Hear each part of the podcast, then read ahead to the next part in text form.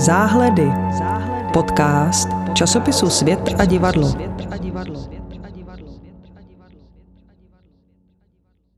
Dobrý den, já vás vítám u vůbec historicky prvního vydání podcastu časopisu Svět a divadlo, který se bude jmenovat Záhledy. A dnes jsme se tady sešli v sestavě Vladimír Mikulka, Jakub Škorpil, Barbora Etlíková, Ester Žantovská a Barbora Sedláková. A tady se možná na začátku sluší vysvětlit, co to vlastně znamená slovo záhled nebo záhledy. My jsme si to našli ve slovníku divadelního slangu a když budu citovat, tak to znamená nežádoucí odkrytí zákulisí divákům v krajních sedadlech bývá způsobeno nesprávným nastavením šály, což je takový ten divadelní výkryt. A ještě bych k tomu snad měl dodat, že znělku, kterou jste právě teď slyšeli, tak nám hudbu složil Martin Strakoš a slova tam řekla Jana Kozubková, takže jim tímto děkujeme. Já bych dodala, že tento podcast Záhledy bude mít periodicitu zhruba dvakrát měsíčně a tvořit ho budou různé, různá uskupení z redakce Světa a divadla, kteří si budou zvát hosty, takže se bude jednat o částečně otevřený formát, který se nebude soustředit jenom čistě na divadelní kritiku, ale uh, bude doplňovat tu uh, vlastně serióznější tvorbu časopisu tak uh, napůl kriticky, napůl volnějším způsobem. A rozhodli jsme se pro uh, tady ten náš první uh, výkop uh, si dneska povídat o aktuálním zážitku z festivalu čtyři plus čtyři dny v pohybu, a to z představení Lullaby for Scavengers britského performera Kima Nobla, který ho uvádí pod hlavičkou belgického divadla Campo.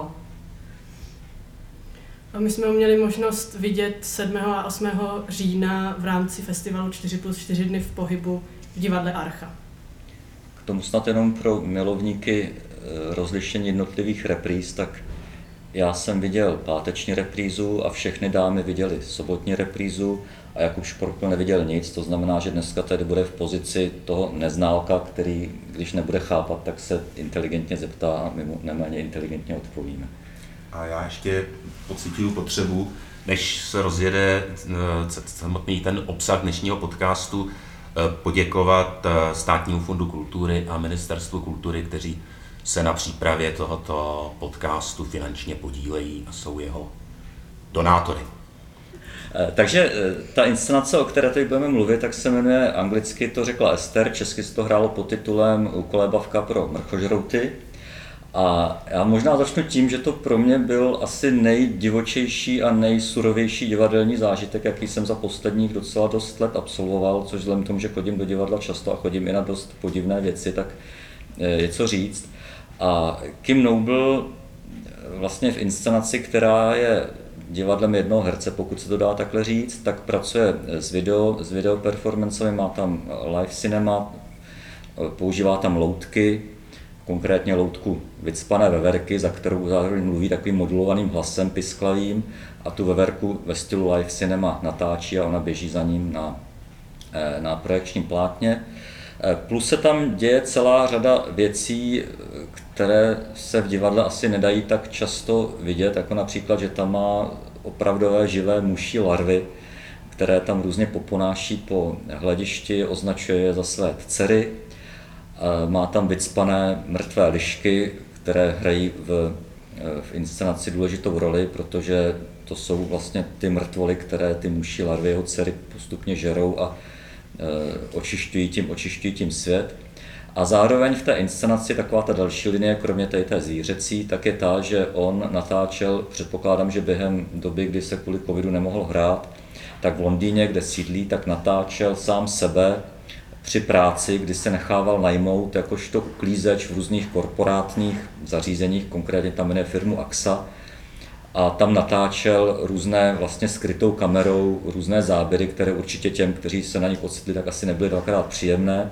Natáčí tam své rodiče ve velice jako nezvyklých e, situacích a dokonce tam třeba jsou záběry z toho, jak uklízel u nějakého pána doma a taky ho vlastně asi, aniž by o tom ten člověk věděl, tak se taky ostal součástí tohoto představení.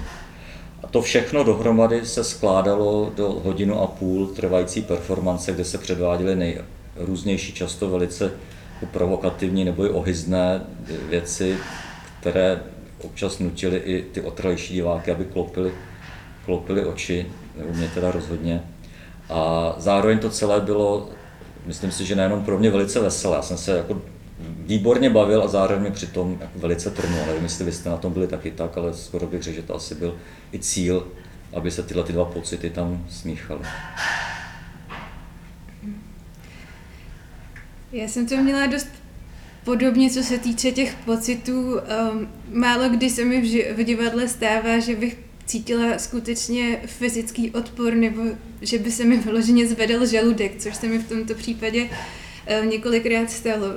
Například ve scénách, kdy byl hlavní hrdina obklopen svými dcerami, tedy těmi červy, kdy se v nich koupal, nebo i různě ukazoval jim svět. Ono to bylo, to bylo hrozně zvláštní, protože vlastně jsem měla pocit, že on nás zavedl do hodně extrémního, vlastně fyzicky odporného světa, ale vlastně se choval celou dobu tak trochu jako by nic, jako by to nebylo nic divného, takže z této pozice dokázal přejít do vyprávění, docela dokázal namluvit možná i sobě, jsem to chápala, a i, i publiku, že vlastně dělá takovou dobrou, celkem normální činnost, že, že se věnuje nějaké lásce nebo hledání blízkosti, kterou byl tento hrdina schopen hledat v opravdu extrémních místech.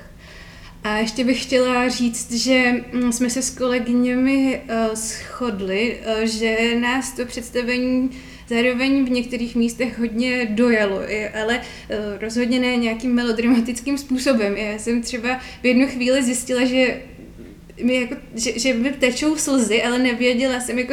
A to myslíš uh, konkrétně jaké místo? Tak když to někdo neviděl, tak si asi nepředstavím. Já si to právě nepamatuju přesně tu scénu, protože to nebyla, nebyly to ty slzy, já nepláču v divadle obvykle a to nebylo vědo, to nebylo vlastně, to nebylo vědomé, to nebylo vědomý pláč. Prostě z nějakého důvodu, někdy ke konci jsem zjistila, že jsem se dostala do takového duševního rozpoložení, že, že pláču, ale...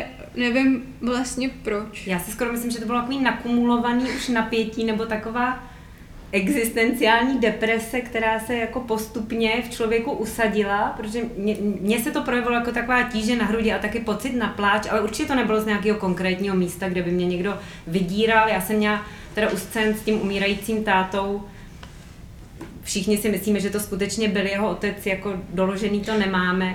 Tam jenom úplně technická poznámka, zase konkrétní k tomu, aby bylo jasně, o čem je řeč. Tam byl několik záběrů, na kterých byl vlastně vidět hodně starý muž, který byl už nemohoucí v posteli s takovým skelným pohledem, a pak se tam objevil titulek Poslední záběry mého otce před smrtí, což byl ten moment, kdy mě osobně třeba trošku padla čelist. Promiň, no. Jsem chtěl konkrétně říct, o co se jedná. A tady Kim Noble vyzývá toho tátu, aby zaspíval tady v těch opravdu choulostivých momentech, nebo že si spolu ještě jako naposledy zaspívají. Ten táta jeho prosí, aby mu zaspíval jakoby na tu poslední cestu, a je to vlastně docela dojemný a zároveň člověku vlastně trne z tak strašně intimního okamžiku, který on otevřel teda úplně do světa, tak tam myslím, že už se mi to jakoby teda celý spojilo. A plus bych se ještě vrátila k tomu, co říkala Bára i Vladimír, že prostě to člověka nutí vlastně odvracet pohled, ať chce nebo nechce, protože já jsem měla teda ten největší problém, když se Kim tam se snaží vpravit svoje semeno pomocí stříkačky do mrtví veverky, aby teda došlo k nějakému spojení, ke kterému nedokáže zvíře a člověk dojít teda za života, tak aspoň takhle. A byla to, to teda, projekce teda. Byla to projekce, ale zase v detailu a, a opravdu to nebylo nic pěkného, ale zároveň já jsem to nakonec celý přeložila tak, že on vlastně celou dobu nám tím říká, že všechno to, co on ukazuje, my vlastně od toho chceme odvrátit ten zrak. Vlastně málo kdo se na tohle chce koukat ve svým volným čase, ještě když si za to zaplatí, ale že zároveň je to vlastně hrozný alibismus, protože uh, vlastně to, co se, to, na co my jsme ochotní se koukat, jako třeba tady, když ho ponižují manažeři ve firmě, je to úplně normální, že tak jako by jsme u takových situací, kdy se k uklízečům prostě lidi chovají jako kdyby byly vzduch a tak, tak tomu, tomu docela na to si jakoby uvykneme. Na to si jakoby klidně uvykneme a přitom je to vlastně jakoby paralela toho, co on tam ukazuje, jenom v takovým samozřejmě provokativnějším jakoby způsobem. Takže jsem si vlastně říkala, že, že on to jakoby využívá k tomu, aby udělal teda ten svůj point, a to je, že jako my se k sobě jako moc hezky nechováme, my se moc hezky nechováme ani k tomu světu, ani k té přírodě a uh, nechceme se ani na to moc koukat vlastně, si to moc nechceme to, jako přiznat. Tohle to možná viděl trošku, vlastně tu podobnou situaci, zase vám řeknu konkrétně, o co se jedná, tam byla celá řada záběrů, konkrétně z pojišťovny AXA, kde on byl v kanceláři a kde natáčel ty své kolegy v té kanceláři skrytou kamerou, aniž by oni o tom věděli a, a vlastně dávali jim takové jako podivné návrhy, jako pojď, půjdeme někam spolu večer, a oni, myslím si, naprosto přirozeně, jakoby zareagoval každý, tak prostě říkali jako ne, ne, ne a byli, jim to nepříjemný. Pochopitelně, kdyby se na mě tady obrátila uklízečka a říkala pojď, půjdeme spolu někam večer, tak bych se asi nechoval jinak, takže tady bych jako zrovna nepodezříval manažery z nějaké jako ponižování jeho, spíš naopak od něj si myslím, že to byl další ukázka toho, že je ochoten překročit, řekněme v tomto případě etické hranice, protože to je něco, kdyby ho chtěli zažalovat, on dokonce na to vtipkuje, nebudou žalovat mrtvou veverku. Ale jestli sám vědom toho, že překračuje nějaké etické nebo i právní hranice, kdyby ho chtěli zažalovat, tak by určitě vyhráli. A on vlastně hraje stejně jako potom má scény, kde vkládá ty červy v nějakých fast foodech do jídla a potom vlastně si stěžuje a vítězně ukazuje, že za to dostává kartičky na volnou konzumaci a vlastně se tím chlubí. Takže on mnohokrát ukazuje, že vlastně je ochoten překročit všechny hranice, které se považují za ve slušné společnosti nepřekročitelné, a hraje se s tím. Evidentně. To já s tebou naprosto souhlasím.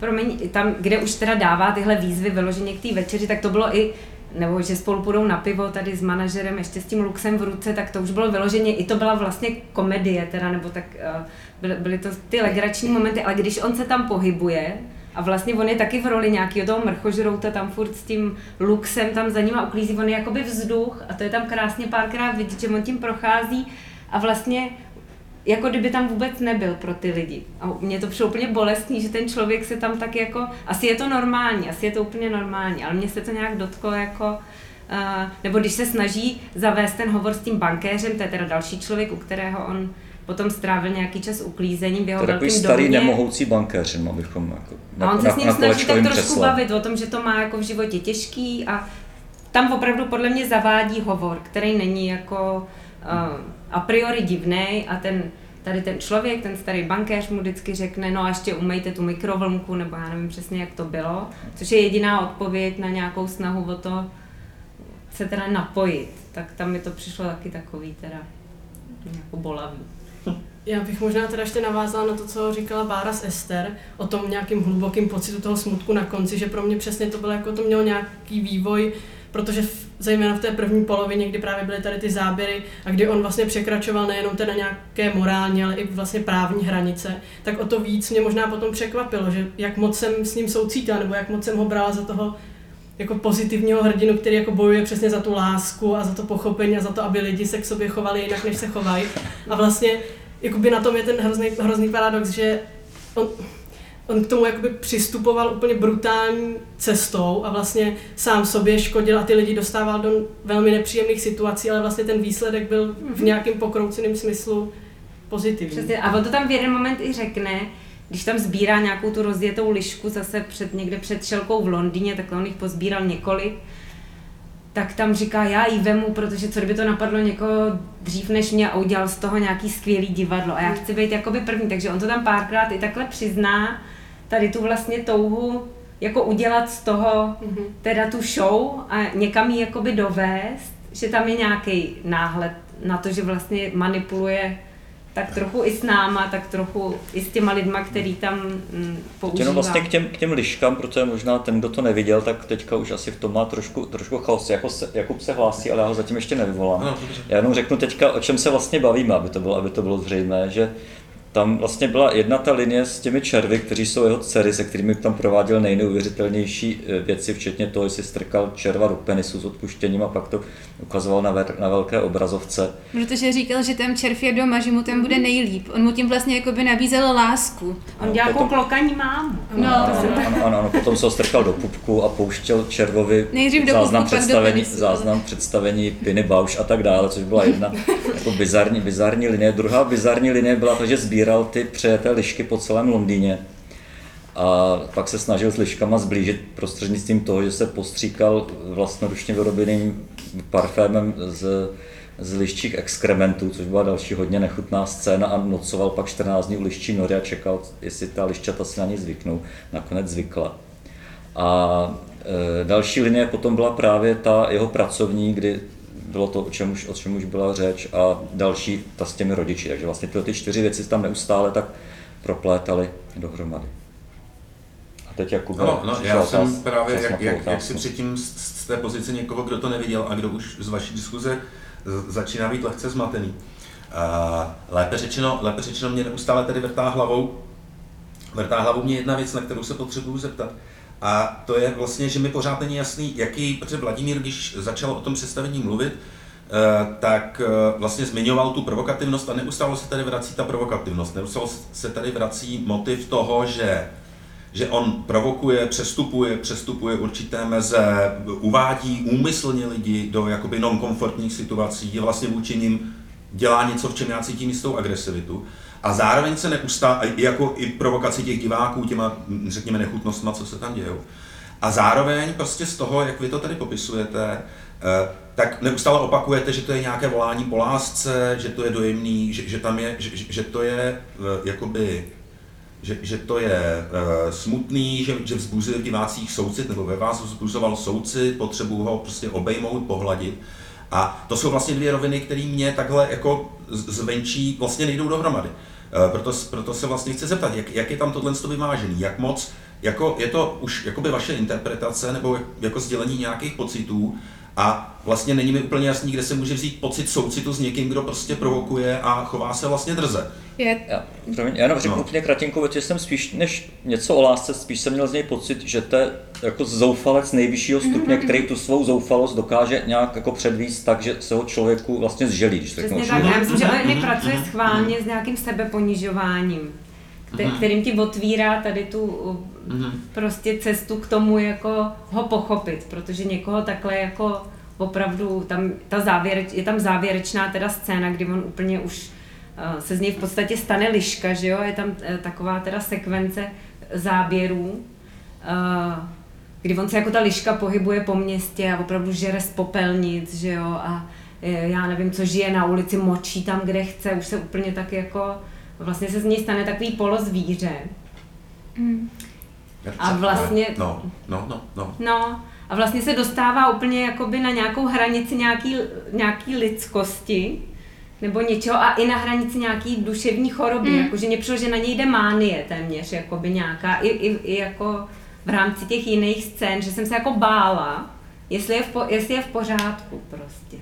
No. mě, mě ještě, jak jsem předtím mluvila o té lásce, tak já jsem to spíš myslela tak, že on vlastně sbírá ty mrtvé lišky a pak tam myslím, že i v nějaké části zmiňuje, že Uh, mu je líto těch liščat, které takhle přišly o maminku nebo o tatínka a na to konto začne se stříkat těmi exkrementy a jde jakoby vyhledat zbytek té smečky a poskytnout jim tu útěchu, kterou, jakoby tu, tu bolest, kterou jim způsobil zbytek tady lidstva, tak on se to snaží vlastně taky jako zástupce lidí nějak napravit a v tom jsem jakoby já viděla nějakou tu jako mm-hmm. snahu jim tu lásku nějak mm. dodat. Nebo ale bych teda, no. ještě dodat, jakože já nemůžu říct úplně, že bych teda s tou postavou cítila soucit, jakože mě připadala uh, hodně bezelstná, proto jsem uh, jí nezaslívala třeba to, že ráda podváděla jiný lidi tím, že si sypala červy do jídla a potom vyžadovala reklamaci.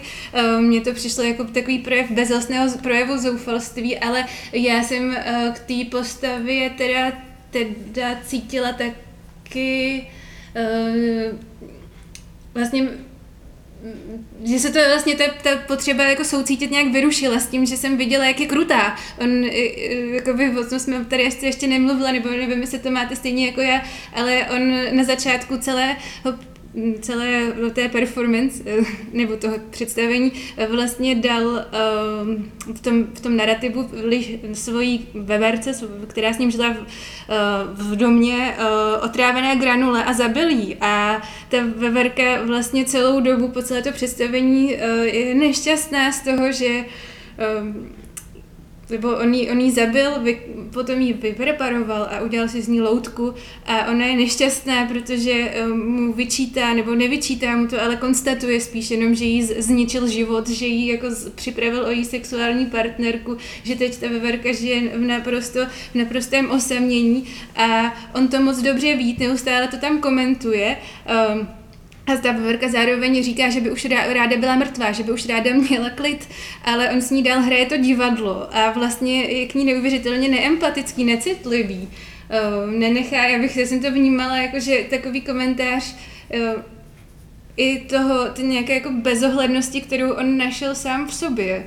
Já si myslím, že má hodně momentů, kdy vyloženě se chová uh, necitlivě k těm lidem a s tím, že jim říká, že uh, jim chce dát lásku. Třeba ten pán, ten starý bankář, o kterého se stará uh, u něj doma, uh, on se zmíní, že by rád letěl do vesmíru, ale uh, když se ho potom ptá uh, hlavní postava, jestli, uh, si, jestli by chtěl, aby mu s tím pomohl, aby jako realizovat ten jeho sen, tak uh, ten pán říká, že ani ne, že, že s ním v pohodě, že do toho vesmíru neletí. A on přesto pro něj vytvoří takový jako domácí výlet do vesmíru, kde ten pán cestuje na vo, takovém vozíčku do schodů, do, na takovém tom zdvihacím zařízení a jakoby do detailu snímá ten hrdina je tvář toho pána a ten pán není rád, ten pán se cítí tou, jako, cítí se divně, nemá z toho radost. No. To, to právě v tom jako je pro mě nějaká ta pokroucenost, protože on potom později, on tam vlastně uh, mluví i o tom, že jak luxuje nebo jak uklízí v těch různých bytech a domech, takže si nechává doma pytlíky z těch uh, mm-hmm. vysavačů, protože mm-hmm. tam jsou vlastně zbyt, jakoby odumřelá kůže všech těch obyvatelů těch domů a bytů a on pak jakoby ten pytlík tady toho bankéře vlastně tam tvrdí tam, že ho vyslal jakoby do vesmíru na nějaké družici a tím vlastně dostal v uvozovkách toho pána jakoby do vesmíru a to, to mi právě přijde jako, je to vlastně velmi jako úchylný způsob, jak stojí přání, ale...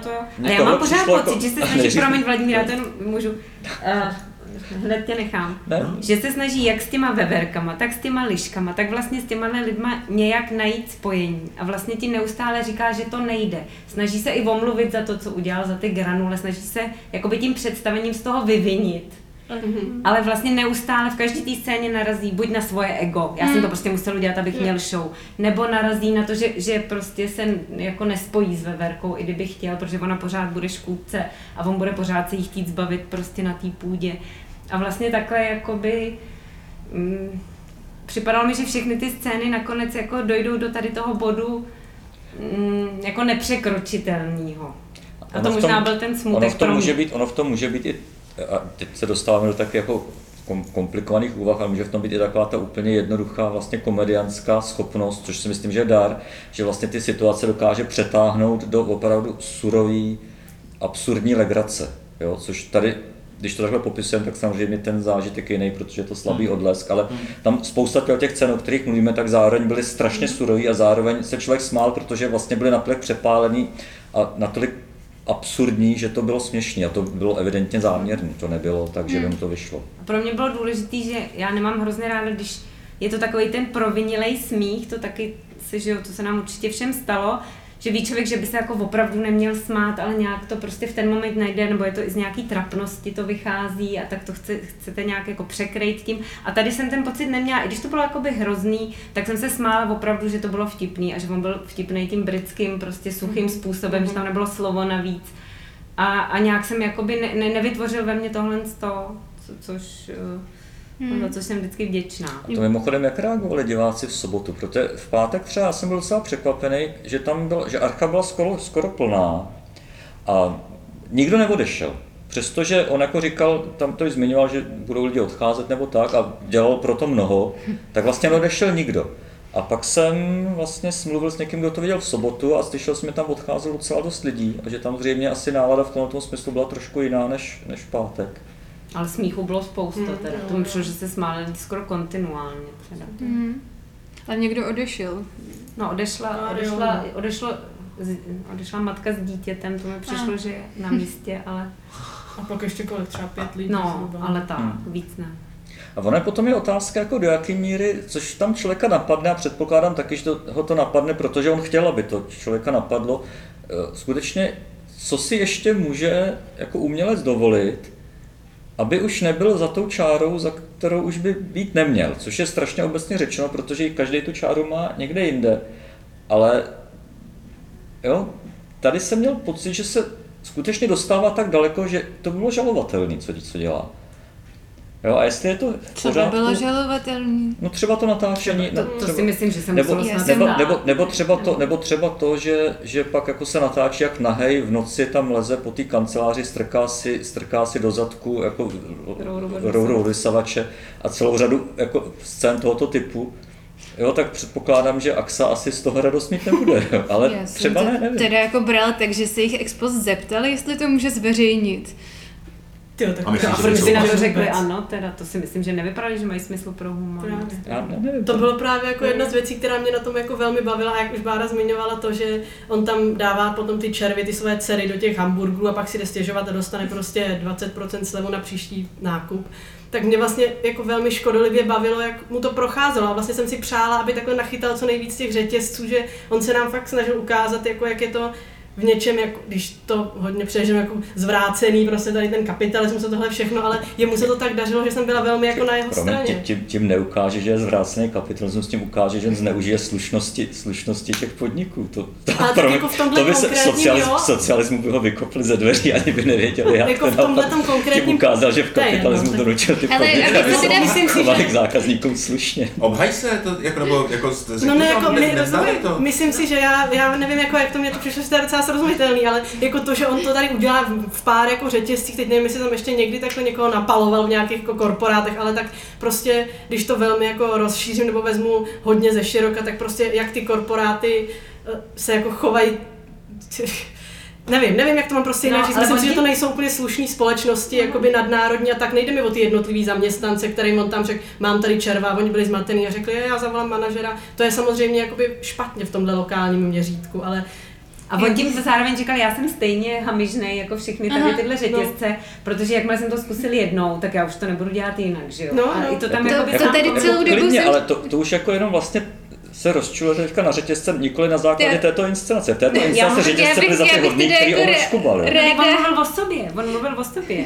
Já bych chtěla, já to už chci říct od začátku, že vlastně trošku bych chtěla podpořit tu bářnou vizi, ale i zároveň to, co říkala Ester, že vlastně tam byla rovina taková jako obecnější, kdy už na začátku on uh, vlastně pustil nějaký vysílání, kde si lidi stěžují na to, jak veverky uh, toho druhu, uh, jakýho byla ta loutka, že jsou škůdci, protože žerou stromy, jsou nebezpeční pro stromy a přemnožili se v Londýně. A on tam vlastně poukazuje na to, nebo ta veverka říká, já jsem snědla jednu větvičku, podívejte se na sebe.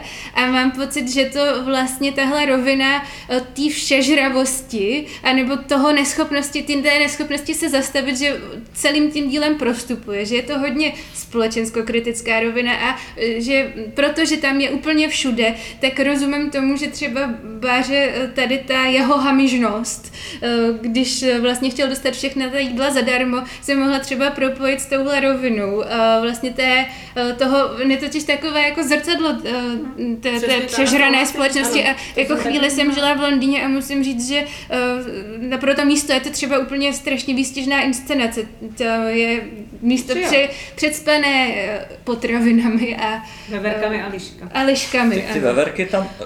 To je, to je známý londýnský problém, že to, uh-huh. on mluví o šedých veverkách, což je invazní druh, který vlastně vytlačuje ty původní veverky, takže je opravdu huby jako škůdce. Jo, takže vlastně, když veverka říká, já jsem snědla jednu větvičku, tak od veverky je to jako že, argument, který nelze vzít vážně. No ale od člověka. A stejně, ne, to typku, ale jenom vlastně, že to není takhle, není takhle jednoduchý, jo, a stejně to pak jako od člověka nemůže nenapadnout různý jako ty, jako že takový, že, no to jemně na to ťukne, jako mm-hmm. přistěhovalství a tak, nějak se v tom jako ne, dál ale neangažuje, ale, ale ťukne na to, jo. A otevře ten problém, a neotevře ho hloupým způsobem. Mm. Jo. Ale jako přijde mi, že strašně jednoduchý, promiň Barboro, vlastně jako použít na to takovou tu šablonu, on ukazuje vlastně, co ten kapitalismus dělá, protože to on vlastně neukazuje. Ale tak jako by Londýn je takový město prožraný kapitalismem, že jo? Tak... Mě, tak možná to vám neberu, ale, nikoli, to... ale nepoznáte to na základě této inscenace. Ale, ale Wall Street je v New Yorku, nikoli jako... To není centrum kapitalismu přece. Ne, Bára otráveně mává. Ne, ne, tak možná jsem jenom vyprovokovala máme, tady máme to poslední, tím slovem kapitalismus, ale děkuji Báře, že to potom tak jako osvětlila přesně, jak tam na začátku mluví o těch veverkách, to na to jsem vlastně jako se snažila navázat a já si nemyslím, že on by jako do toho šel s tím, že by řekl, kapitalismus je špatně a západní prostě civilizace je špatně, ale jak by mně to přišlo, že to z toho leze, vlastně, pro mě to z toho prostě lezlo. Vlastně připadá zajímavý, já jsem si tady dělal poznámku, jak, jak o tom mluvíte, teď když se dostáváme k těm jako společensko-kritickým věcem té inscenace, tak ano, tak já si to ještě řeknu, zajímá, že uběhlo třicet minut, tak vlastně ten název, jo, mě vlastně přišlo strašně, strašně zvláštní v tom, co jste všichni říkali, jako kdo všechno jsou ty mrchožrouti z toho názvu. Že to, to nejsou jenom to jeho okolí, on sám je mrchožrout, že jo, mrchožrouti doslova jsou ty, jsou ty zvířata, ale mrchožrouti jste byli i vy. To je pravda. Protože jste vlastně sledovali to, tu show, jo, je tam hmm. furt u něj evidentní ta hra s tou, jako s tou meta, meta rovinou té věci, kdy on prostě s tím vědomě pracuje. Vy k tomu občas zdálo se mi přistupujete jako k dokumentu, jo. Říkáte, jak on chodí někde nahý, ale to není, jak on chodí někde nahý, to je, on se musí natočit, nebo jeho musí někdo natočit a on to dá do inscenace a ano. Už tam prostě jako je, je ambaláž té meta roviny. Ale k tomu jsme se pro mě jako by vůbec nedostali, ještě tady k téhle rovině, která by byla taky zajímavá, co všechno se mu dá věřit, mm-hmm. že je autentický a co ne. A to je velká no, jako jedna ještě koule. Jo, protože pak se mi zdálo, no. že tady právě dochází k tomu, že jako ve vás vzbuzuje pocity nebo vybuzuje ve vás názory a, a nějaký reakce, kdy reagujete na to, jako kdyby to bylo doslova, jako kdyby to byl fakt dokument o nějakém ubožákovi, který někde žije prostě ve slamu, ale, ale on nežije, jo. On předpokládám, jako na tom nebude tak bídně, jak tam to se zobrazuje. A jestliže musí dělat divadlo pro mrchožrouty, tak je na tom hodně smutně. Nerozumím. A on si skutečně vydělává jako uklízeč částečně, nebo jo, vydělává. Jo, no právě, to je zajímavé. No, no, ten jeho život se s tím propoje způsobem, jo, který je právě podle mě nerozklíčovatelný, nikdo tady nevíme. Aha. Jak to je, nevíme ani, to byla skutečně jeho matka, se kterou se tam líbal. Jo, to, tohle celý je, je jako strašně zajímavá rovina. Strašně zajímavá. Tam je obecně, obecně otázka, že vlastně teďka opakuju něco, co jsem slyšel, takže se klubím cizím peřím, že ta inscenace, ve které on sám splyne s tou inscenací a nedá se rozlišit, mm. kde končí ona, kde no. začíná ten artefakt. Mm. Že on sám sebe vystaví vlastně jako artefakt, kterému lze věřit a jo, ale to si myslím, že z toho úplně leze takhle. Mm. To ale, ale je dobrý, je dobrý matoucí. A no. zároveň ještě si myslím, že to, že jako nerozeznáme, co z toho je pravda a co ne, a nakolik je to jakoby dokument v vozovkách nebo jaký ty části, vlastně mě na tom úplně tak nezáleží, protože to, co mi z toho vylezlo a čeho my jsme se tady dotkli, to jsem z toho cítila, i kdyby to jenom hrál, i kdyby se do toho stylizoval, i kdyby to byla pravda. Mě vlastně jakoby úplně nezajímá, jestli on opravdu byl na tom tak špatně, že musel uklízet, ale zajímá mě to, co nakonec z toho jakoby vytvořil a co já jsem tam... A já si myslím, že každopádně ta, v jeho očích nebo v očích toho hlavního hrdiny ta společnost, ve který žije, nebo to prostředí, který, ve kterém žije, je na tom tak jako pro něj špatně a zároveň krásně. Že um, je to, sm- že už jsem zapomněla, co jsem chtěla říct. A to myslím, že jsou hezký poslední slova prvního dílu podcastu. Takže já myslím, že vám děkujeme všem posluchačům, kteří vydrželi, uh, trošku jsme přetáhli naší původně plánovanou plánovanou délku, ale snad vám to nebude vadit a děkujeme všem, kteří se vydrželi poslouchat až sem a budeme se těšit zase příště. Naschledanou.